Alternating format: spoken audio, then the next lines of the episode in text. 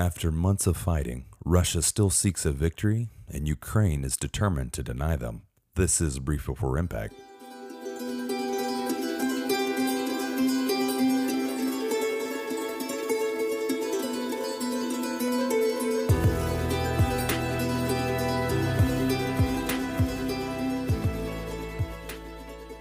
Welcome, everyone. I am Matt Parker. I hope you've enjoyed the previous six weeks of going through each of our military branches in the Modern Warfare series. Much of that series discussed pivoting away from counterterrorism, moving towards near peer competition, more at that um, type of challenges that the United States will face from a more of a traditional type of enemy versus what we've seen in the recent battlefields in the Middle East from terrorist groups, which leads me to today's episode being that we haven't spoken about Ukraine in nearly over six weeks, I'll be updating you on what has gone on in the the war there between Russia and Ukraine, some of the interesting developments at the uh, geopolitical stage with NATO and countries wanting to join, Finland and Sweden. We're also going to talk about where do we see this ending up, especially from the American standpoint, and lastly, just the human cost, the tolls that has been taken on these uh, Ukrainian people.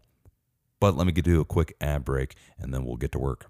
Welcome back, everyone. Let me update you quickly with what has been going on in the eastern side of Ukraine, where Russian forces are, and how Ukrainian forces continue to deter uh, win, you know, wins by the Russian military and their advances. Uh, this is according to Defense.gov. Despite an enormous advantage in numbers, Russian forces attacking the Donbass region of Ukraine have only made incremental progress, according to one senior defense official. Now, Russia has deployed 110 operational battalion tactical groups in Ukraine. The majority are in the south, and the remaining groups are split and fighting in the Donbass region. Now, even with the preponderance of troop numbers, Russian forces just have made small gains. And really, these gains are offset by Ukrainian gains on the battlefield, most notably around Kharkiv, which is Ukraine's second largest city. They're trying to pinch off the north the far eastern provinces of Ukraine according to this official. The fighting is hard and tough and the switch in terrain and the objective means a switch in battlefield tactics which leads to increased importance of long range fires. Whenever you hear the term long range fires these are our traditional artillery pieces. Um, for example, nations are providing Ukraine with the capabilities it needs to fight the Russian invaders. There have been um, 108 M777 howitzers that the nations pledged to Ukraine. 85 are now being used by the Ukrainian military, and this is at the time of the reporting. Now these guns are firing some nearly 200,000 155 millimeter shells that have already been transferred to Ukraine. These are devastating weapons on the battlefield, I can tell you. Nations have also delivered nine Mi 17 helicopters and 73% of the Switchblade unmanned aerial vehicles. Again, this is the time of the reporting. Now, more equipment's arriving every day. And this covers everything from your armored personnel carriers, uh, rations, medical supplies, anti artillery radars, and much more. Now, the Russians have a large force with a lot of capabilities, but the Ukrainian military is really holding its own. Uh, the Ukrainians turned back the Russians from the gates of Kiev, and they're pushing the Russians back over the border in and around Kharkiv. Now, Russian tactics and doctrine are helping the Ukrainians too. According to this official, quote, the Russians are trying to overcome some of the challenges that they've had command and control, logistics, sustainment, maneuver. But by and large, what we're seeing them do is more localized effort. They're using smaller units to go after smaller objectives and more of a piecemeal approach.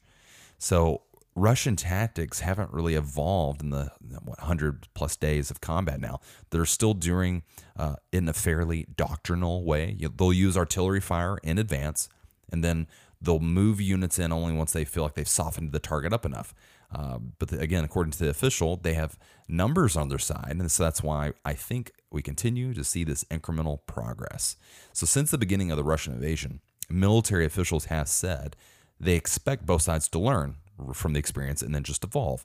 And although the Ukrainians have done that, again, according to this official, we're not really seeing a lot of innovative, creative ways on moving on targets by the Russians. It's pretty much the same doctrinal approach that they've taken in the past.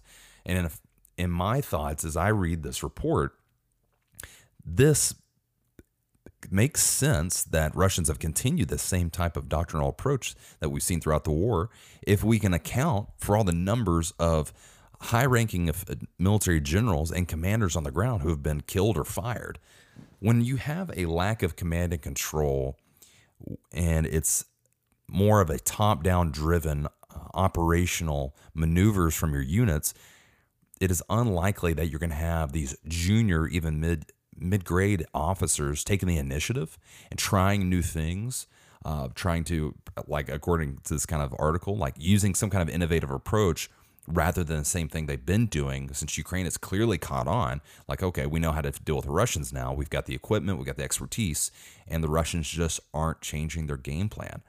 So, in my mind, to connect the two with the pretty significant losses of their general officer corps uh, from the early days, uh, having generals getting killed on the battlefield, I can see how uh, there would be a lack of ingenuity when you look at those, you know, just brand new officers in, in the army or even those uh, mid grade officers as well. So this is uh, some pre key t- takeaways you can see from the uh, Russian advances are a few, starting with Ukrainian defenses in eastern Ukraine remain effective. And this is the big bottom line here. Uh, overall, there have been no substantial gains by Russian forces, and in many instances, the counteroffensives launched by Ukraine have pushed back Russian forces away from some of these key cities. Additionally, uh, the Kremlin is facing rising partisan activity in southern Ukraine despite Russian efforts to restrict movement and telecommunications access. And I imagine this is uh, based upon Ukrainians taking the momentum of what's going on on the ground and using Western technology as well, uh, just to continue to stifle the Kremlin's efforts to kind of win the hearts and minds of the local population. Lastly, a piece I thought was very fascinating was a, a Russian military blogger published a lengthy message. Uh, this is on June 3rd. Claiming that nearly the entire 35th Combined Arms Army has been destroyed in Izium, it's a city, due to the incompetent Russian commanders. He, he mentioned that Russian forces reportedly had lacked effective communications with command centers. They relied on messengers due just to a shortage of encrypted phones. Think about that for a second. You got to send a guy on foot or via Jeep just to pass messages between your on the ground units and your command center because your encrypted phones are running short on them.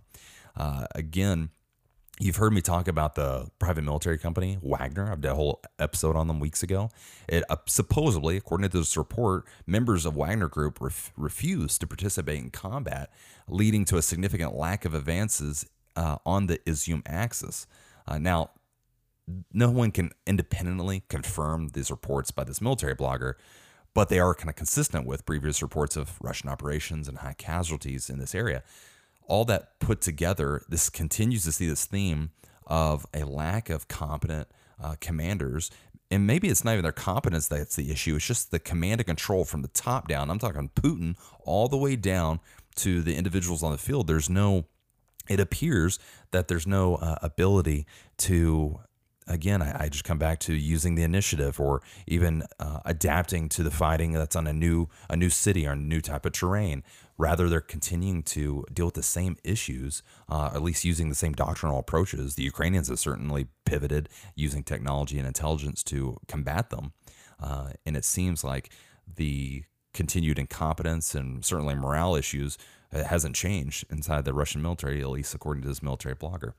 So that kind of brings us up to date of what's going on from a military aspect, purely between Russian and Ukrainian forces. Though it's early, it's still early, and there's no clear end in sight in terms of a timeline, uh, which I certainly can't speculate or predict.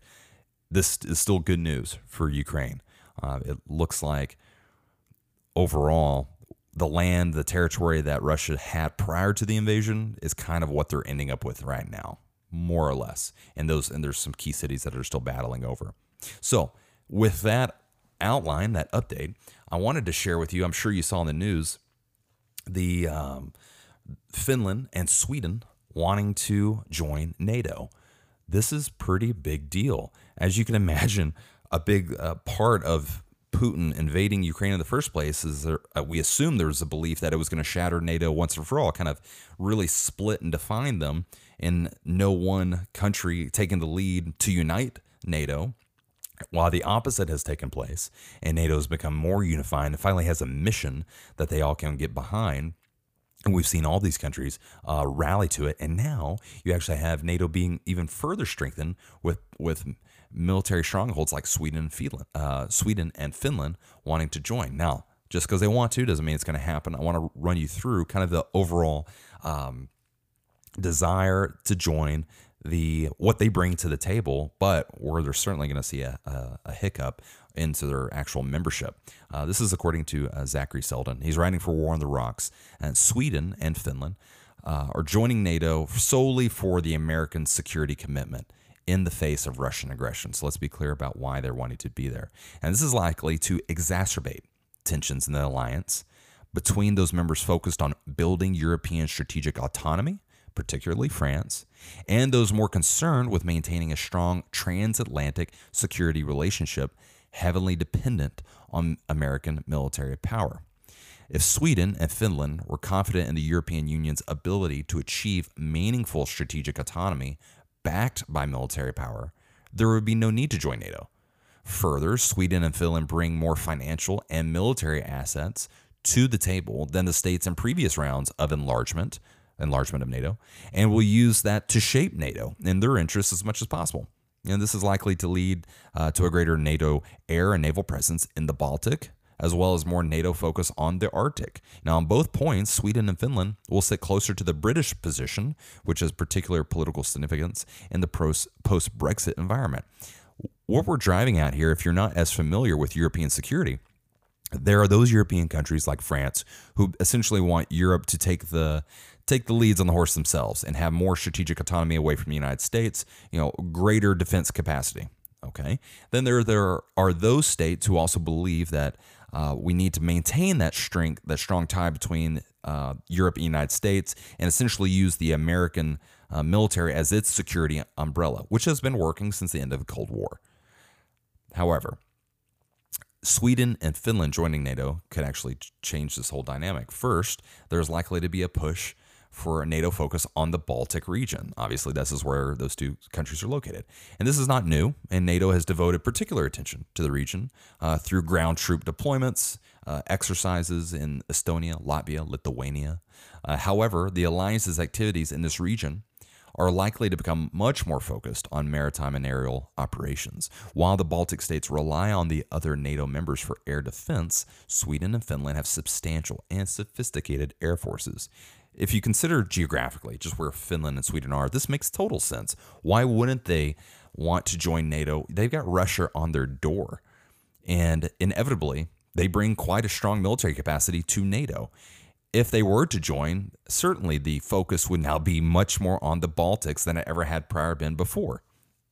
And that's to be said, Sweden and Finland's, uh, Finland's geographic interest will align more closely to those of the United Kingdom than those of France. This is a particular interesting point. In the post Brexit environment, this will likely heighten tensions in the alliance, the NATO alliance here, between those who favor a strong transatlantic relationship and those who seek to raise the prominence of the European Union as a security actor under the rubric of, quote, strategic autonomy. This is the challenge that Sweden and Finland bring to the, the whole table of joining NATO.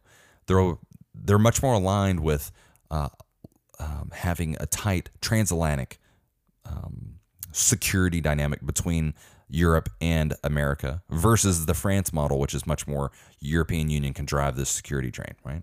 So every NATO enlargement changes the alliance inevitably, but adding Sweden and Finland will be more transformative than previous rounds. Sweden and Finland bring significant capabilities to the table. That will be a welcome addition to the alliance. But these capabilities give them an influence that can be expected to further shift NATO's focus to the Baltic and Arctic regions. Now, at the same time, Sweden and Finland's accession might heighten long-standing tensions in the alliance, particularly with France.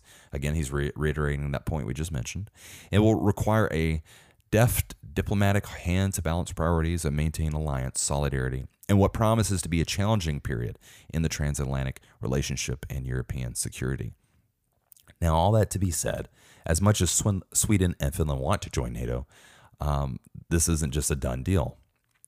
if you remember, Turkey has been a, a member of NATO for some years, and they have a substantial size military. And, and I could be wrong, but at last I remember it was the second largest military in NATO behind the United States. The president of Turkey, a gentleman named uh, Erdogan, isn't exactly a fan of Sweden and Finland.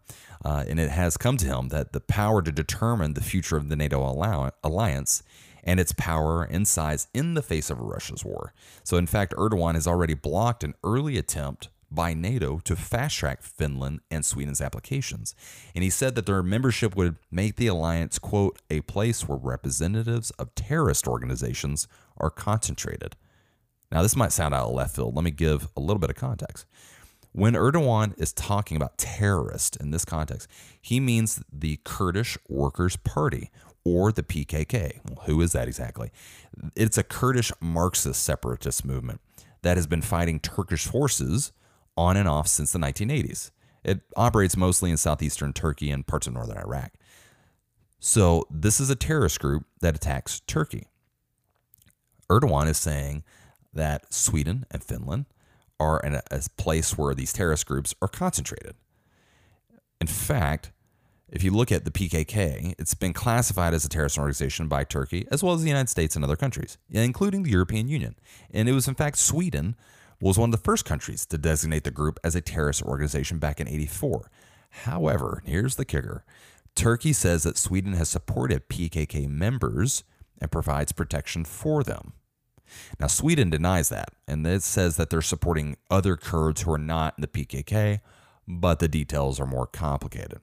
This is a challenge. This is especially from Turkey. Turkey, there's a couple of groups. There's another one called the YPG that operates in the same Kurdish region. PKK is long-standing been a terrorist organization by the United States, European Union, etc. But it would appear that Sweden has been supporting certain Kurdish members and and the United States has long-standing relationship and alliance with Kurds, especially in the fight against ISIS in Iraq post 2003 invasion. So we've got a great relationship with the Kurds. However, Turkey does not like the situation with the uh, the Kurds on their border, and the PKK is a terrorist group, and they've been able to kind of throw the PKK name out there to anyone who's uh, supporting the Kurds in a way that Turkey doesn't like.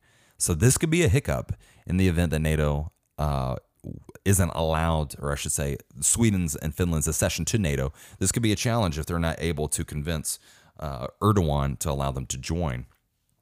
But we'll see how this moves forward uh, in the coming months. This could be a rather large shift just in the security alliance. Uh, obviously, the, these two countries bring in uh, powerful militaries to the table. And further, in any future scenario, I would believe it could deter Russia from such aggressive action that we've seen uh, with this invasion in Ukraine. So, with this outline of NATO and what's going on there, let's look to the head guy at the table, this United States. What is, in fact, our goal here with the fighting in Ukraine? You know, we've spent, now we just passed a $40 billion bill several weeks ago, sending all types of military equipment, aid, training uh, to Ukrainian forces. Okay. What do we want to do with that at the end of the day? Because this is an important distinction of whenever you go into any type of mission. What is your commander's end state? What is his intent? What does he want you to achieve while you are there? And it appeared there wasn't a great deal of debate about the, you know, the billions of dollars that we're sending out the door personally, I agree. I think we should send money to Ukraine in terms of, of military equipment and provide them with the equipment to push Russia uh, out of their out of their country entirely. However, this is a big part of the final, I guess, call it final scenario in Ukraine. is going to be up to Ukrainians. They're they're depending on Western support to do that. Well, what do we want out of this whole deal in terms of the billions of dollars they're giving away? we have a right to do that as a country. Say, hey, you know, we're hooking you up with the best military equipment in the world. This is what we want out of it. And, it doesn't have to be like a transactional, like, hey, you're going to pay us back or anything like that. It's much more, you're going to have to finish this thing at this certain point, or you're going once you accomplish X, Y, Z, you know, dear to Ukraine, then we're going to back off and only give you this much and so forth. All that's going to be negotiated and go back and forth. The problem is that hasn't been made abundantly clear. And I've we've all seen what happens when the United States is involved in war without a clear end goal. This is why I wanted to bring this up is we're spending a lot of money, putting a lot of effort into what I think is a righteous mission. However, we need to be clear about what we want to see. And I want to highlight some points made by a recent New York Times editorial. Now, in the opinion of the editorial, we the editorial would like to see unequivocal victory by Ukraine. And that goal cannot shift. But in the end, it is still not in America's best interest to plunge into an all out war with Russia, even if a negotiated peace may require Ukraine to make some hard decisions. And the U.S. aims and strategy in this war have become harder to discern as the parameters of the mission appear to have changed. In the United States, for example, trying to bring or help bring an end to this conflict through a settlement that would allow for a sovereign Ukraine and some kind of relationship between the United States and Russia? Or is the United States now trying to weaken Russia permanently? Has the administration's goal shifted to destabilizing Putin or having him removed? Does the United States intend to hold Mr. Putin accountable as a war criminal? Or is the goal to try to avoid a wider war? And if so, how does you know, crowing about providing U.S. intelligence to kill Russians and sink one of their ships achieve this? You know, without clarity on those questions, the White House not only risks losing Americans' interest in supporting Ukrainians, who continue to suffer the loss of lives and livelihoods, but also jeopardizes long term peace and security on the European continent. This is the thing about Americans. Majority of people listening to my podcast are live here in the United States we as a people are not particularly interested in foreign policy. And that's this frankly a big case for who we are in the world. We're we're kind of the top guy or the, the number one power. We're certainly being challenged by other countries, but for the time being, we're at the top spot. And most countries, generally, domestic politics drives the narrative, the conversation, because you're more interested, really, in your healthcare, your taxes, um, school security, to name something like that. All these things are much more in your face, so you just think about them more than you do what's going on in Eastern Europe. And that's perfectly fine. However, as a country, if we want to continue to maintain our prosperity, our dominance in, in geopolitics, etc., these kind of questions that were listed out in this editorial they have to be demand answers have to be demanded by the, the individuals, the constituents who elect these politicians who are making these decisions. So that really does fall on us of like, where are we going with this fight here in Ukraine? We're going to continue to send out billions of dollars to other countries that could have been invested domestically. What what is the purpose? Where are we going? And again, back to the report, the United States and NATO have demonstrated that they will support the Ukrainian fight with ample firepower and other means. And however the fighting ends, the United States and its allies must be prepared to help Ukraine rebuild. But as the war continues, Mr. Biden should also make clear to President Zelensky and his people that there is a limit to how far the United States and NATO will go to confront Russia and limits to the arms, money, and political support they can muster. It's imperative that the Ukrainian government's decision be based on a realistic assessment of its means and how much more destruction Ukraine can sustain. Confronting this reality may be painful, but it's not appeasement. This is what governments are duty bound to do, not chase after an illusory win.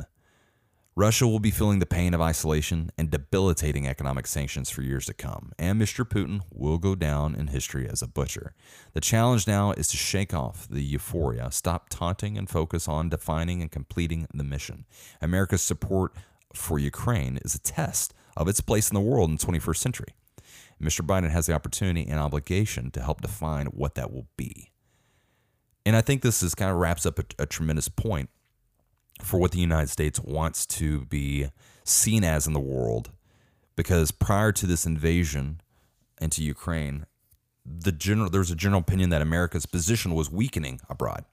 And this is the debate between both the far left and far right of the Democratic and Republican parties. More of an isolationist mentality, um, not needing to be as engaged in global affairs, but rather focusing the attention back on the domestic, back on its own citizens. And there's certainly arguments for that. And I think at the end of the day, there's a balance between doing the two. However, if in fact the United States people are going to continue to um, be supportive of Ukrainians in this uh, unprovoked r- aggression by Russia, which I think we should support, then we have an obligation to make sure we're being clear on how far we're willing to go. We need to ask that question of ourselves, especially when we're looking at this um, terrible inflation we're all dealing with um, and rising interest rates and et cetera, all those things that affect us domestically. It's hard to remember the efforts of Ukrainians so far thousands of miles away, what they're going through, and billions of dollars of ours going out the door. And this is important. And I hope that America is able to make clear at the national and international levels of our expectations. And we do need to be taking the lead, in my opinion, uh, certainly in the defense alliance of NATO and just more globally uh, to ensure that our other enemies around the world see that we are and continue to be um, the global power and will maintain security uh, throughout the world. Now, closing out from this point and kind of finishing up the episode, I, I have to I have to discuss just the human toll this war has taken on Ukrainians. Millions of refugees and internally displaced people. Uh, since the war started, about half of all Ukrainians have lost their jobs. Uh, if you didn't know, Ukraine grows about enough food to feed 400 million people worldwide. That includes 50% of the world's sunflower oil, uh, 10% of the worldwide grain supply, about 13% of global corn supply. And at, uh, the, at least the reporting I've read, about up to 30% of crop areas in Ukraine will either not be planted or be unharvested this year just because of the Russian attack. So we're looking at uh, potentially uh, food security issues with mo- one of some of those main exporters, or I should say importers of Ukrainian food supplies. And the Russian invasion into Ukraine raises questions as well about national sovereignty, uh, democracy versus autocracy, uh, human rights, even the global world order. All that's coming to fruition through this invasion. And so many people have struggled, suffered, died, lost family members. Uh, you've heard me talk about the evils of human trafficking on the borders. Uh, women and children are the majority of those people crossing the borders, and they're being find themselves in terrible situations, uh, leaving war only to go into uh, slavery and servitude of another kind. And so when we think about what do we do as a country? What do America, where do we stand on all these issues, whether it's in Ukraine or other places around the world? Um, I think we have to evaluate the, the very important question is what is our, what do we want our legacy to be? How do we want to be remembered? Because these, this, this answer to that kind of question will dictate the kind of future behaviors we have, at least in the political sense whether it's another type of invasion. You've heard me obviously talk about China into Taiwan uh, or other types of expansion by uh, aggressive regional actors. We've seen what can happen by passivity from Western countries whenever millions of people have suffered because of it. So I think it would do well for the United States to be clear on how it will behave with further aggression from other countries because the human toll is rather severe. It's not even just affecting Ukrainians at this point, especially with the the food security issue. It's going to be affecting millions of people in other countries in the next year, two years, having to pivot from expecting, you know, a Ukrainian wheat shipment now having to go somewhere else for that. Now, in the United States, Americans, we might not feel it as so much in that regard, but we've certainly seen the issues of uh, oil and gas becoming affected because of this um, invasion. There's so many more second and third order effects that I just want to reiterate the point that the United States has a place and should be standing in it when it comes to uh, global affairs and geopolitics. So let me just conclude with what I believe is kind of the most likeliest, most dangerous courses of action uh, in the Ukraine Russian context. Most likeliest course of action, I think, despite when this war ends, the reconstruction phase for Ukraine, it's going to be lengthy, it's going to be costly. And I suspect Western powers will uh, particularly European allies, are going to debate the amount of assistance they're just willing to endure, uh, especially with uh, especially with the already uh, skyrocket energy prices they're enduring, uh, and potentially uh, food security issues that could endure in the coming years. And the most dangerous course of action, in my assessment, would be NATO not providing Putin with an off ramp to exit this conflict and f- just further exacerbating the suffering on Ukrainians. And what I mean by an off ramp is the efforts of Ukraine military with Western support has further pushed back Putin into a corner. He's not getting the victory he wanted. How far are we willing to let this conflict go on before we say, okay, let's let's conclude this fighting. Here's here's an olive leaf, here's an olive branch. Take it, you know, Vladimir, this will work for you. Whether it's you can maintain Crimea, you can take Donbass region. It can be now the Federal Republic of Russia. However you whatever off ramp it may be, it kind of comes back to this question from earlier, what is America's end state? And I believe this is important that we at the right time and Ukrainians will be leading this this discussion. What is the kind of conclusion to this fighting we want to see? What's not just want, but what's probable, what's realistic.